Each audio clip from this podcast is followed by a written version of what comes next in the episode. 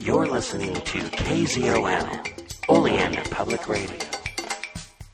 Hey everyone, it's me, D.B. Spitzer, and that guy over there, that's Farmer Dave. Farmer Dave, how are you doing? He's gonna say it. He's gonna say it. So the audience is like, he's gonna say it. Say it. Well. Yeah. Catchphrase. How's it going, Dave? I am well. Good. Glad to hear. How are you doing? I'm doing pretty well myself. Nothing really, personally, nothing personally to complain about. I mean, it's been a crazy last couple of days for everyone. Yeah. And yeah, no. And in Oleander, things are relatively changing. Yeah. I was thinking weather, but yeah, for Oleander and the people seem rather calm, but the weather's changing. Yeah. No, apparently, it's going to snow. Over at the mayor's office, we have like 3 snowplows. We got a snowplow from Chicago, one from Spokane, Washington, and one from Portland. Portland only has 2 snowplows, and we have one of them for some reason. And it's just... Do they know we have one of their... There's official paperwork and... Snowplows? Yeah, no, there's official paperwork and everything. It's... Wow. Yeah, so... And it looks like the goats that are all over town are, like, just cleaning up all of the stray grass and whatnot and brambles. I noticed all the blackberries were just, you know, they look like blackberry skeletons. And I still have to go and trim that up over by the mayor's office. And, the cemetery looks great, and there's... Well, down by, I don't know if you've been down by Six Witches Road. No, I have not. But, there was this big old bramble of blackberries, and I guess these mysterious goats got to it because there's like a rusted-out Buick now. The branches are still going through, so, nobody knew. It probably had been there since, the 90s. Yeah. But, yeah. Huh. That's crazy stuff. Yeah. So every area, Mississippi, Idaho, there's always that joke. You don't like the weather here? Well, wait 6 minutes, it'll change. Uh-huh. I mean, everybody tells that joke except for, Southern California. Uh-huh, and that joke is, you don't like the weather here? Wait 6 months, it'll change. But Oleander itself, just I don't know if it's the rivers or the hills or what, it's built around or under all these sort of microsystems. Mm-hmm. So, it could literally... be raining where you live, snowing where I live, and cold and sunny, over at A1 Grocery and Taxidermy. It's weird. Yeah, we all have these little different microcosms, or not cosms, but micro. Well, that's probably true too. But sure, microcells. Yeah. It's weird here, but if you don't like the weather. Drive half a mile. Yeah, that's true. And this is the only place that I've ever been. You're listening to the radio, and they say, yes, there's a, chance of rain and clowns. Yeah. Yeah, apparently evil clowns are a meteorological event in northern Clackamas County. Oddly enough, also in Sussex County in Massachusetts.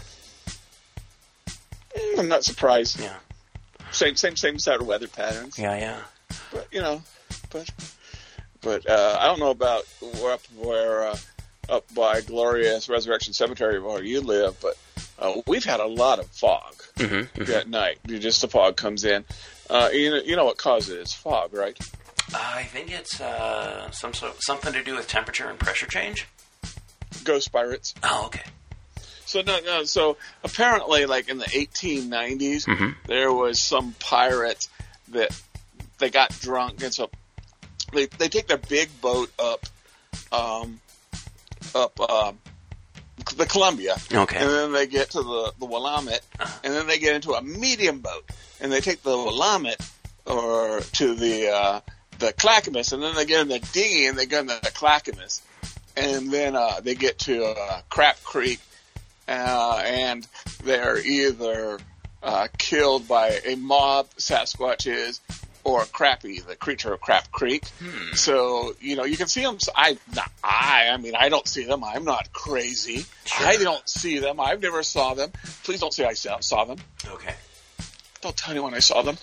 But, you know, so the creek that goes right down my house, you know, so you see them, like, they'll be rowing in there digging, and it'll, like, be like, you know, World War II, you know, smokestacks and just big old fog coming out from the back of them. But, see, they're cursed because they're terrible sea shanty singers. Uh-oh. Not that I've heard it. Don't tell people I heard the cursed sea shanties, but yeah, they sing off key. So yeah, that's why Oleander has so much fog. Huh. Interesting. We don't get much fog out by the cemetery, which is weird. You'd expect the cemetery to be kind of foggy. And actually, yeah. I bust out the fog machine, and for the Goths love it. And they're like, can you get something besides pineapple scented? But you know, the ravers love it. The Goths, they're like, just get classic scented smoke. But yeah, no. You know what pirates fog smells like? What's that? Old boots. Old boots. I haven't smelled it. Okay, I'm not saying that I smelled it. All right. Doesn't smell very good. Okay. So. Besides what's going on in town... Oh, speaking of what's going on in town, that pothole over on 3rd Street, over in front of Oblivion's, they fixed it. The one they call the Craters of the Moon? Yeah. I don't know why I said pothole when I should have said potholes and possibly sinkhole that they just keep throwing gravel into. Well, but it's fixed. Wow. Yeah. Wow.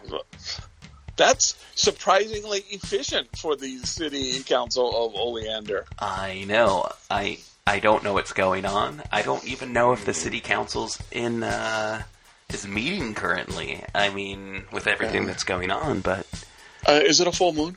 I don't think so. Yeah, probably for a while. There probably won't be for a while. Yeah, something's weird. Something weird is going on, and but.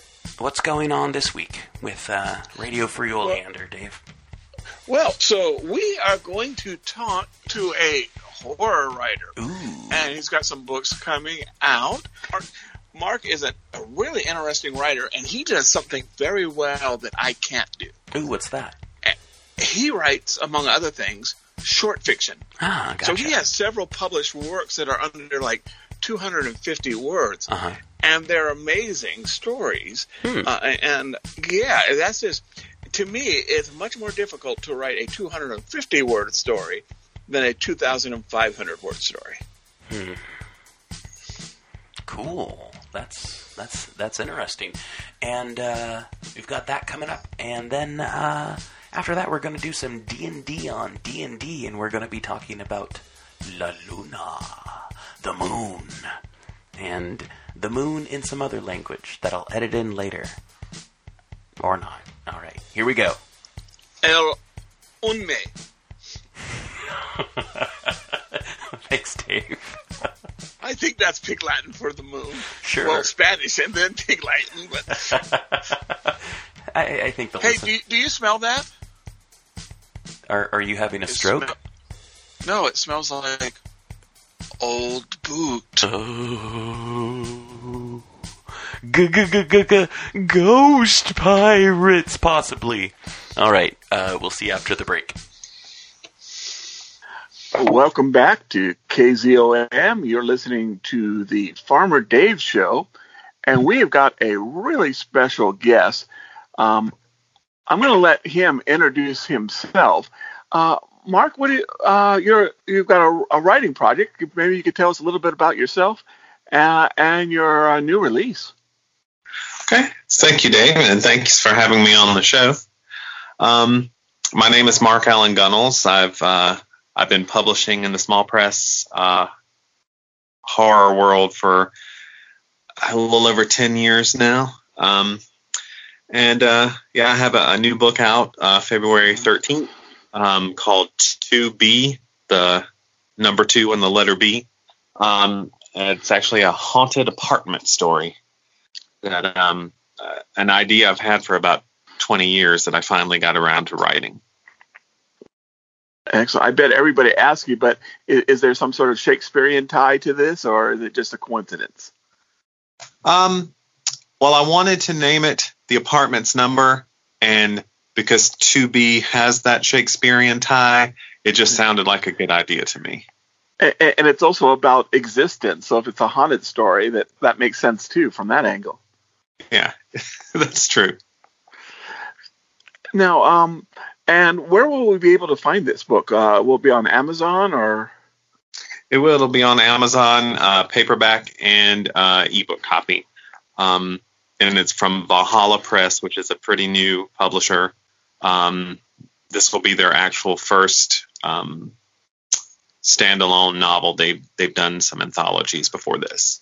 So you're their flagship author. I am. Congratulations. Thank you.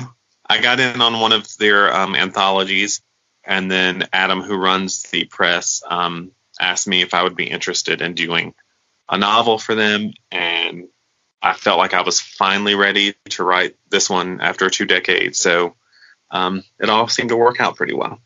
Excellent. And you said that'll be out in February? Yeah, February 13th, day before Valentine's Day. Day before Valentine's Day. So if you're looking for something for your significant other, and he and or she likes scary stories, it looks like this is an excellent choice. I would agree. Excellent.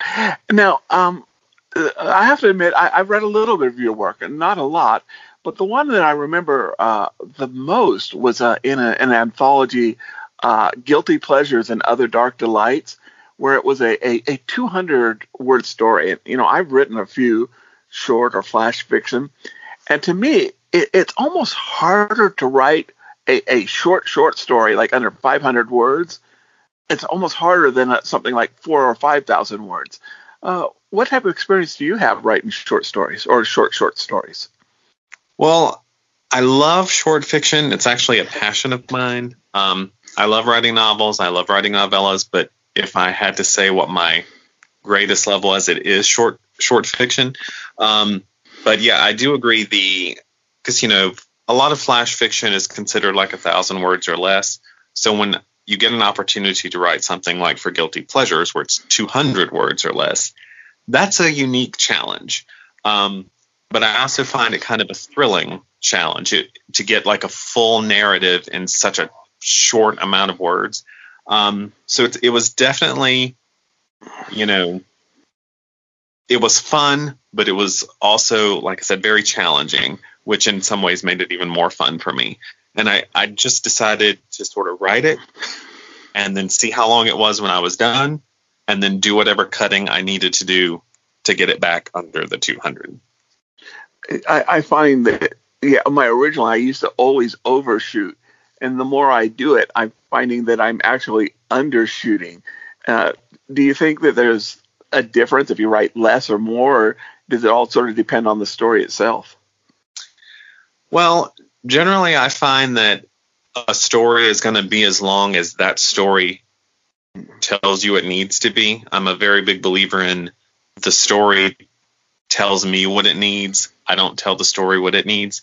So when I'm doing something where it is that tight, I do try to make sure I have an idea that feels to me like it can be something that brief.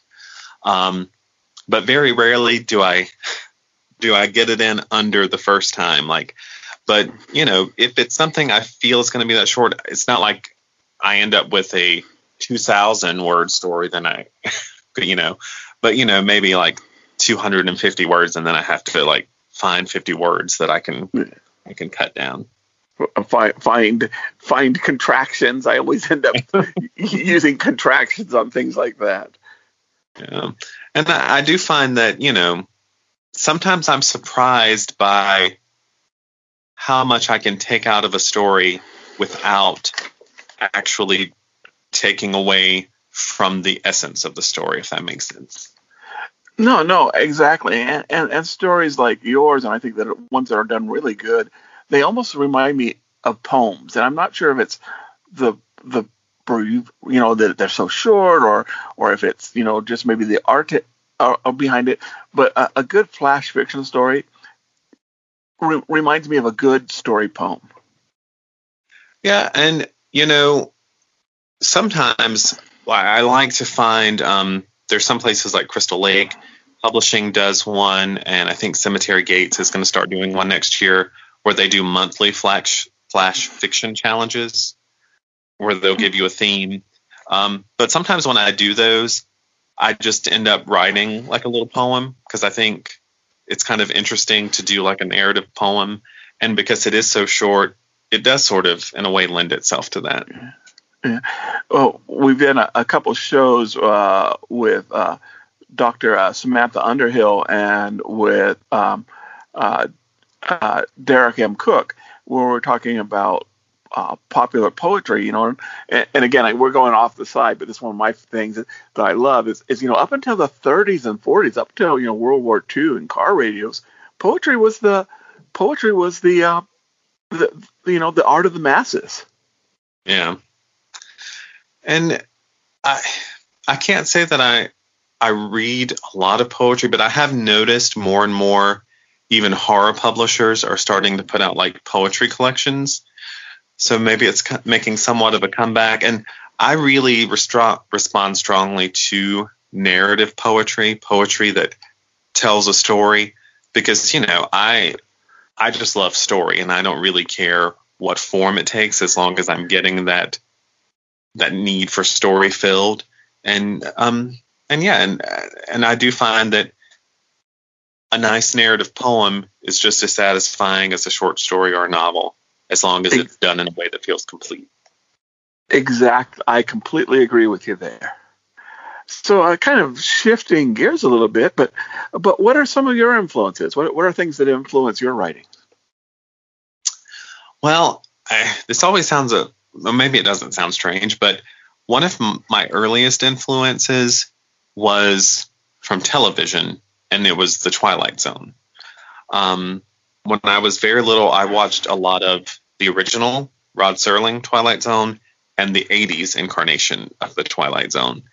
And that sort of surreal, off-kilter atmosphere where it's our world, but things are just slightly off-kilter, that really appealed to me. And whenever I release a short story collection, I can always point to certain stories that I say, like, these are some of my Twilight Zone-iest stories.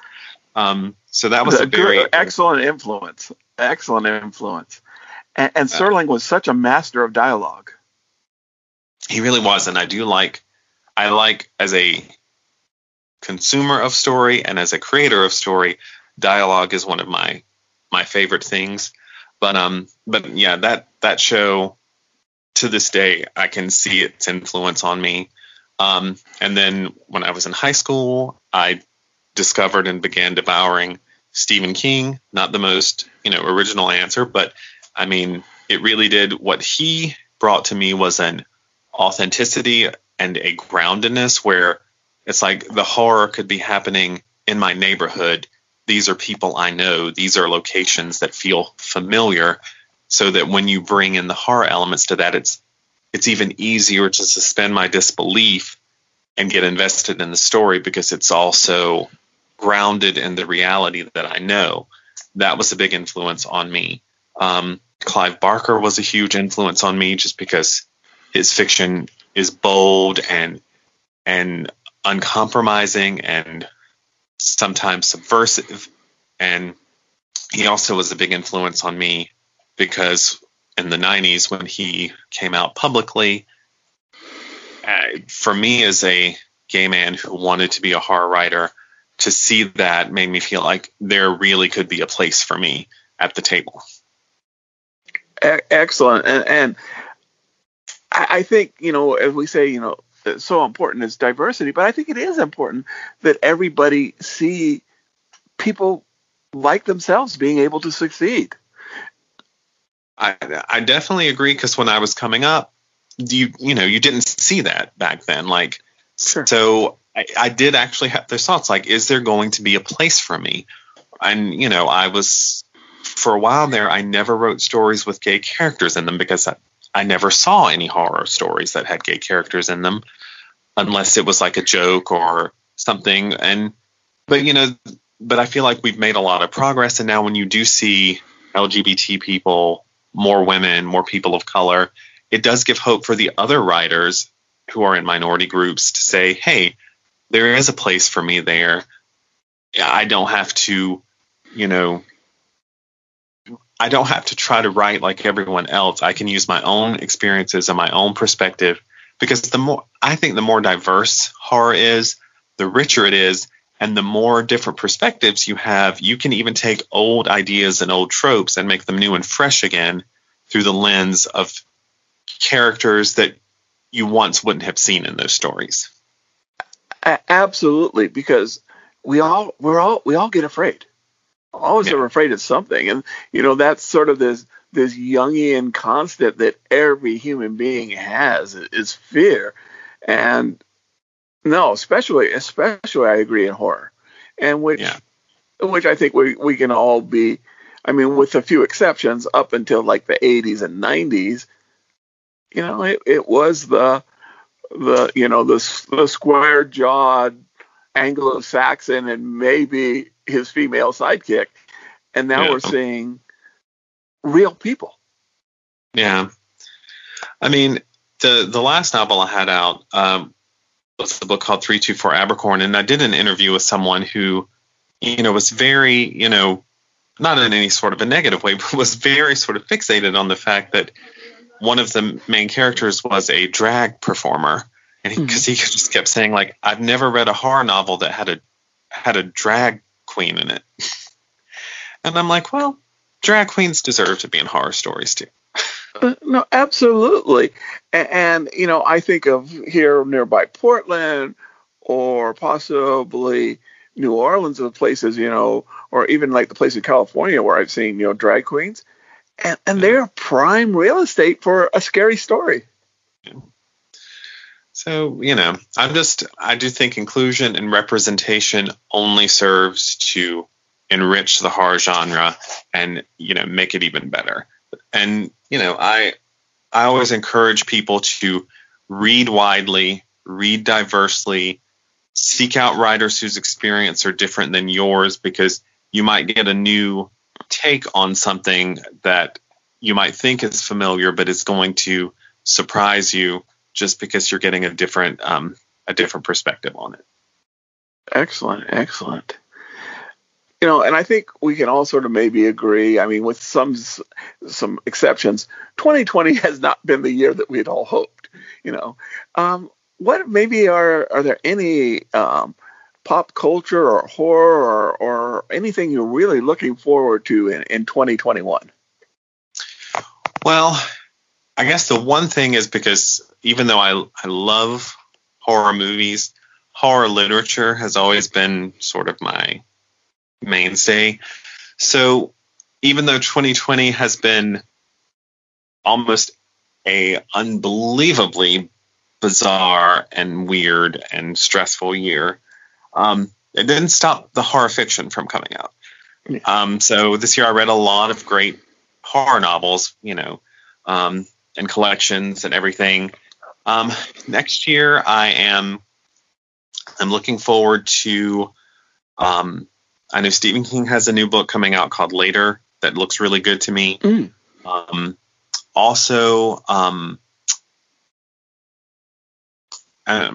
Josh Malerman actually has, it's a book that came out a few years ago with a small press that was very limited run that I was never able to get my hands on, called Goblin. That's coming out, and I'm really looking forward to that. At a wider release? Yeah, it's going to be with his just mainstream publisher. So it's going to be, just available to everyone now, and I am looking forward to that. Excellent. I don't know. She hasn't said, but I know that and I'm never sure how to pronounce her first name, but there's a writer named Tananarive Dew. I'm not sure if you're familiar with her. No, I don't think I am. She's written some great stuff. She was one of the producers of a documentary they did called Black Noir about. Yeah, and she's written some great stuff, and it's been a while though since she had a new novel out, and I know she said she finished one. So my fingers are crossed that maybe it'll come out next year, because I'd really like to read something new by her. Film-wise, I take that back. I am looking forward to finally seeing the new Candyman that they made that got postponed. Yes. Because it really seems to be harkening back to that original film, which was so good, and really paying, homage to that whole vision. And I am looking forward to that. I can't remember when it's supposed to come out next year, but I know they were moving it to sometime next year. Yeah, I know they've been jostling a lot of dates around for different movies, but yeah, no. And I think the original, and I'm not a huge slasher fan, but the original Candyman is such a statement, such a and the statements that it makes are almost understated, that makes them more powerful, if I'm making any sense.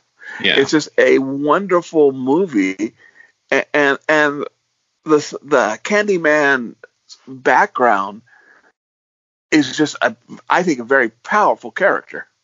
Yeah, it really is, and it's, for its time period, too, it was so unlike what a lot of horror was at that time. It seemed a lot more thoughtful and I don't want to nuanced deep, almost. Yeah, nuanced, and I really appreciate that. And the sequels did not live up to that, but I have hope that this new one, because it looks like they're really trying to harken back to that original film, and so that's why I'm pretty hopeful about that one. Yeah, no, I agree. To be honest, the thing I miss the most, I mean, when it comes, I'm just looking forward to being in where we can all be in a movie theater together. I miss that interconnection with other people, to laugh and to gasp at the same time. And I'm just, I'm looking forward. I'm hoping, the vaccines, everything get better, so we can just, I can watch movies with strangers. It has been weird because, I probably haven't seen a movie in the theater since February. My husband and I also love just live theater, and we haven't seen it since. So it's just been, I love my books. I'm surrounded by books. We have a sign on our house that says The Book Nook, because our house is basically held up by books. But yeah, it's some of those things, getting out into the community. And I used to love to do events at bookstores. I used to do literary scavenger hunts, where people would just, get a clue that would take them to a certain book. That book had their next clue in it. And, I haven't been able to do anything like that this year. So yeah, I think it's, we have a little bit longer to go, but I'm hoping, by maybe the fall, things will start getting some semblance of normal again. Hopefully so. Fingers and tentacles crossed. Yeah. So we're running a little bit out of time, and just really enjoyed talking to you. But, if you had your dream project, someone said, hey, we're going to give you a project, and money is not an issue, time, research is not an issue, if anything you want, what would be your dream project? Yeah, this is going to sound a little saccharine maybe, but I feel like I'm living my dream project, in that I write what I'm passionate about.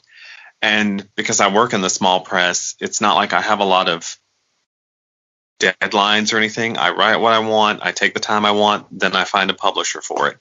But I do. Sometimes I love those big epic novels that are like 1,000 pages long.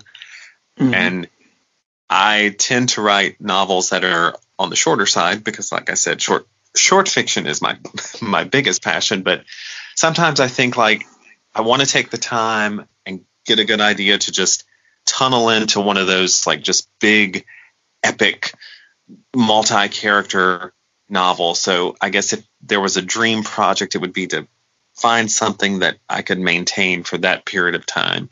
So yeah, one day maybe I'll write one of those big epic doorstop novels. Oh, excellent.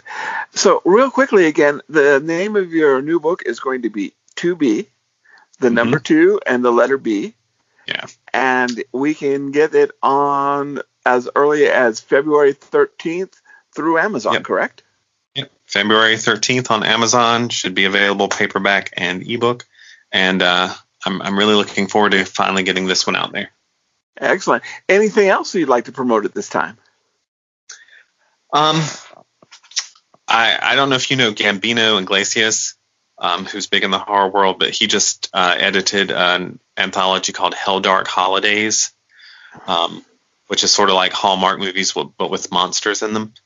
And I have a story called Oh Little Town in that one, and I'm pretty proud of that. And so can we get that on Amazon too, or where will we get it? Yeah, it's on Amazon, and it's an ebook, and the paperback just came out, I think, on Christmas Day. So it's available. Yes. Excellent. Well, again, Mark, thank you so much for appearing on our show, and we will definitely want to hopefully have you again. And so January is our new year, new project program. So we're going to have a few other people who have new things coming out, but we're so grateful to hear from you. And we are now going to return to the Farm Report.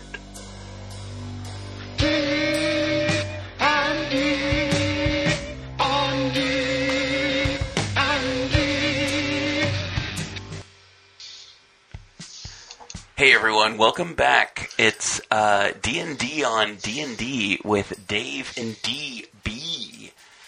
I didn't mean that to rhyme this time, but it did, so that's great. So Dave, we're talking about the moon. Or yes, we are. Fantasy or moons, plural? Moons, plural, possibly. So something I came up with, not something I came up with, something I suggested was we talk about moons and, like, what can you do with a moon in a fantasy game like Dungeons & Dragons or Pathfinder or some other F20 game out there? Like, well, and I think, and correct me if I'm wrong, and I may be wrong, but isn't there a druid path of the moon now? I don't know, but that's pretty cool. You know, but you could easily...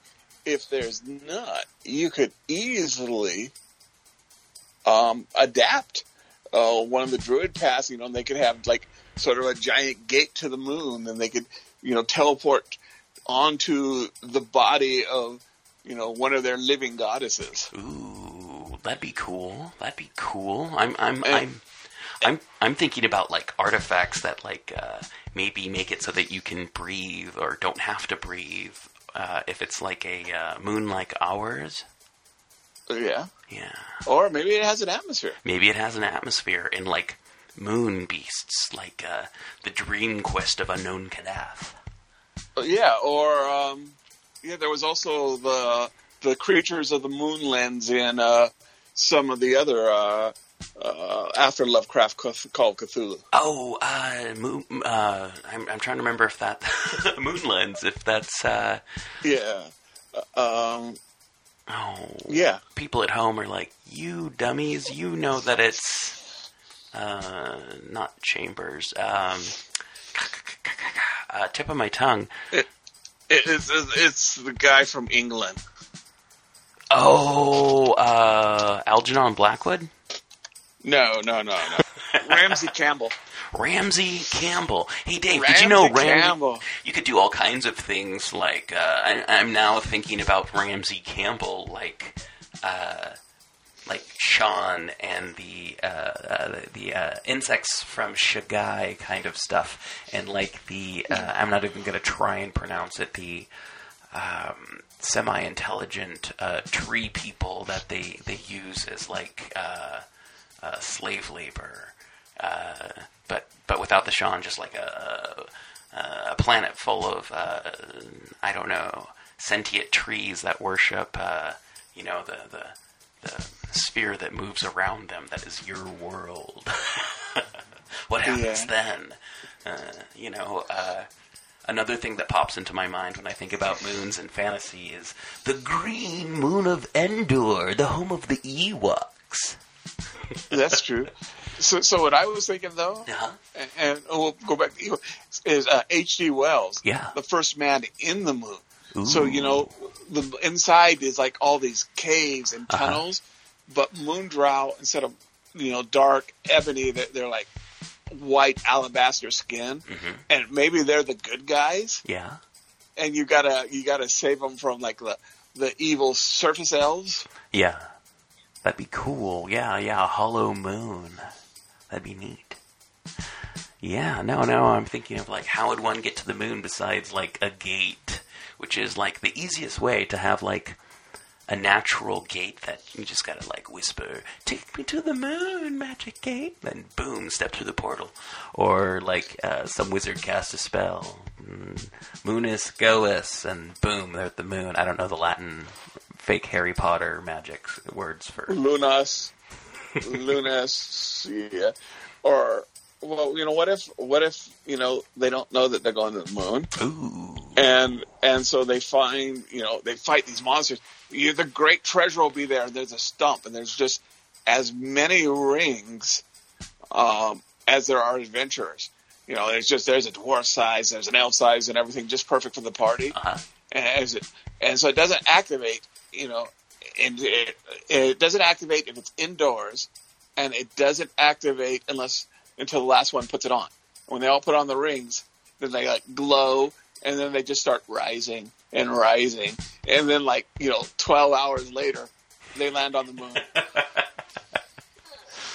An idea that just popped into my head when you were talking about that is, what if they were in the party was in an airship that got blown way off course, and they just think that they're in, I don't know, a desert island or something like that, or maybe it's a moon that has water and stuff, and they're like, whoa, we're on a crazy island somewhere. And then they realize, hey, everything looks different. And maybe it takes them a while to realize that they're on the moon. Or they wake up and they're on the moon. Yeah. And no explanation until they have to find the way to get back. No. That'd be pretty cool. Or maybe they find a book that has just like some sort of spell that they don't know what it is, and it's kind of a low level spell that it's like, well, I mean.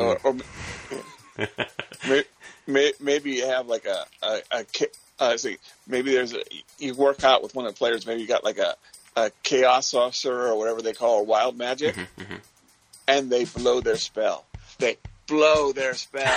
And then all of a sudden, oh, we're on the moon. Or a portal goes awry, or a magic zone, and just someone casts fireball at the party, but it doesn't kill them. Maybe they think they're dead, but they're on the moon. Or they're traveling at night and they stumble across the Fae of the Moon, and she just grabs them up in her giant cloak and takes them to her home. Whoa! Yeah. That way you can do not only the moon, but it's the Fae Wild Moon. Nice. Or what if my personal favorite, easy go-to bad guy? A necromancer or lich who has used the moon to raise their dead army. That's cool. Of hapless travelers who go through his portal and die on the moon at the hands of his undead. Ooh. Sorry. What if? No, that's cool. What if you did like War of the Worlds, but instead of Mars, they come from the moon. Ooh. And then after you defeat all the moon beings, the gnomes think that they built it, reverse engineered the rockets enough to safely get you there. They think. I never trust gnome rockets. The only way to fly. Yikes.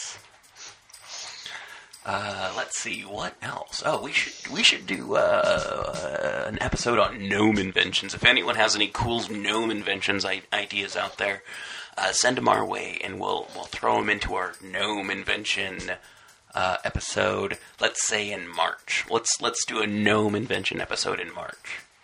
Well, yes, we will share all the inventions that are gnome in the gnome universe.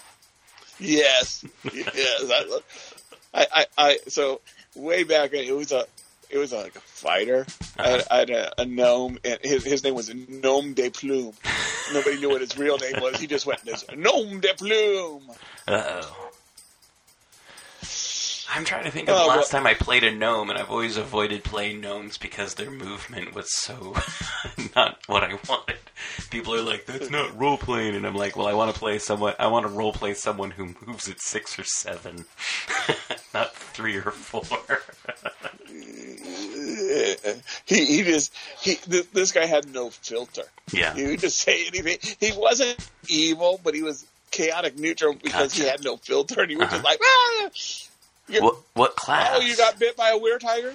Oh, guess what? You're going to be turned into a tiger. No, it was a fighter. Ah, gotcha. It was way back, first 1A. Okay. I don't think I've played a gnome since then. Yeah. But you know what would be really cool? What's that? Gnomes on the moon. Ooh, moon gnomes.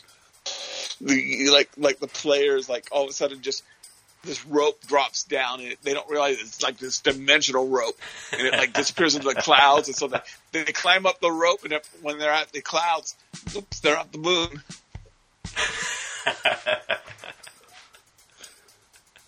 Or I could imagine like dwarves being like, "Look at that thing! It's all rock. We could go there and live like kings." Yeah, I knew a guy. I think I did it for GURPS, but his dwarf mountain was so tall it actually exited the planet's atmosphere. Oh, I've done that definitely for fantasy games. Yeah.